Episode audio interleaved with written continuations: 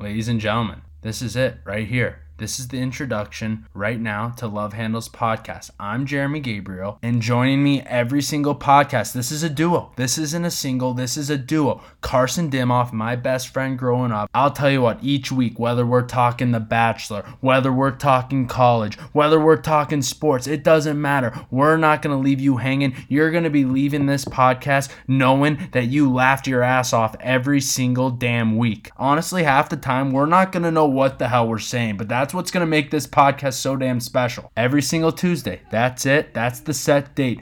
Tuesday, we're going to be posting an episode. And for you Bachelor fans, yes, to start off, we're going to be reviewing each episode. We're going to break it down, but this is no ordinary Bachelor podcast that you listen to each week. This is something that you have not heard before, and you're going to want to put on those headphones each and every Tuesday and just take a trip on this special journey with us. We're going to keep you guys involved. We're going to get special guests. We're going to get the audience involved. It's going to be fun. It's going to be great. And I can't wait for you guys to listen to the first episode next week.